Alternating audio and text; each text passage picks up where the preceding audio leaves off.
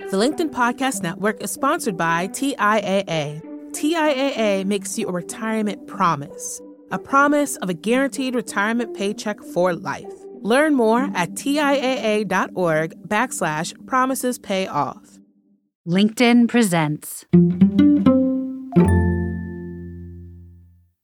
A study of seventeen thousand C E Os found that for those who rated low on decisiveness, ninety-four percent scored poorly because they were too slow in making decisions.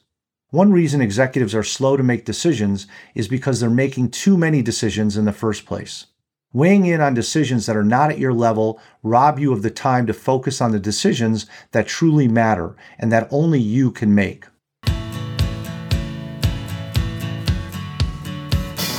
It's Monday, everyone. This is the Next Big Idea Daily, and I'm your host, Michael Kovnett. Now, how good are you at thinking strategically? As we all know, being a good leader doesn't just mean handling the day-to-day operations of your business or your personal life. It means thinking broadly and being able to devise and execute plans for the future. But few of us are explicitly taught how to do that. Here with some guidance is Rich Horwath, author of the new book, Strategic, the skill to set direction, create advantage, and achieve executive excellence. Rich is the founder and C E O of the Strategic Thinking Institute, and he's written eight books on strategic thinking. Here he is to share some of the big ideas from his latest. Hi, my name is Rich Horwath, founder of the Strategic Thinking Institute, where I work as a strategy facilitator, speaker, advisor, and coach to executive leadership teams. Today, I'd like to share five practical techniques to help you develop the skill that ninety-seven percent of executives say is the most important leadership capability, being strategic. A key to successfully navigating your business is having a trigger to cause you to take note of and record the changes in your business situation. Where do you currently record the key factors influencing the context of your business? For many leaders, the answer is that all of these factors are constantly floating around in their head, taking up valuable mind space. The key is to find a single repository where you can record these factors to free up your thinking and have them in a single spot to review. Radar is a method of detecting objects and determining their positions, velocities, or other characteristics using high-frequency radio waves reflected from their surfaces. In a similar fashion, the contextual radar can provide a visual snapshot of the key factors in the four primary areas of your business: market, customers, competitors, and company. Market represents the patterns and trends that are influencing your business, perhaps industry consolidation or the introduction of generative A I. Customers are those you serve and can be both internal, such as business units and functional areas, and external, including clients or board of directors. Competitors represent the activities and offerings of other viable ways of meeting customers' needs. Within the competitive landscape, we'll want to note the significant activities of both traditional and non-traditional competitors. Company includes initiatives, issues, and events within the organization, such as the implementation of a new C R M system, evolving culture, or flattening the organizational hierarchy. Look to update your contextual radar on a monthly basis to monitor changes in your business to stay ahead of the curve.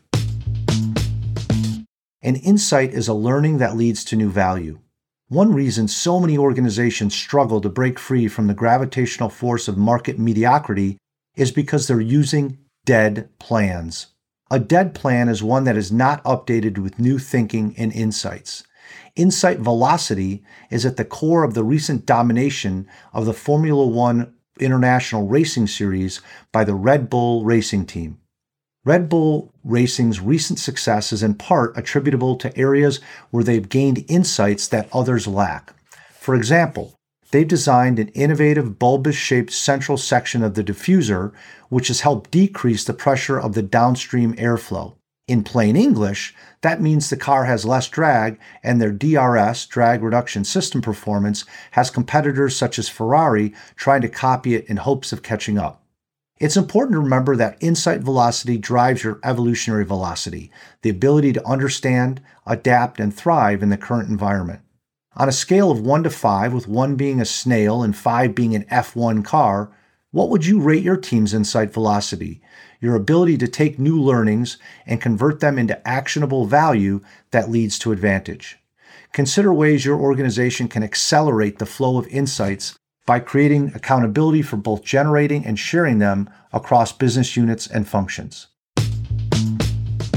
A physical workout can build muscle, improve cardiovascular health, increase energy, and generate other powerful benefits. However, it takes discipline, commitment, and a plan to improve your physical fitness. The same is true for your mind, and the exciting news is that by incorporating a regular mental workout into your routine, you'll be in rare air. A mental workout strengthens your leadership muscles by providing you with a framework to ride the waves of challenges that continuously roll through your calendar. The mental workout can be completed in five minutes and includes the following core steps. Number one, performance statements. Three to five keys to optimal performance. For example, I bring my undivided attention to meetings and do not multitask while others are talking. Number two, visualization. Recalling positive recent events in detail, including the sights and sounds, and imagining upcoming events and the way you'd like them to play out. For example, replaying a one-to-one meeting with a direct report where you share difficult feedback in an honest, direct, and caring manner. Number three, personal statements.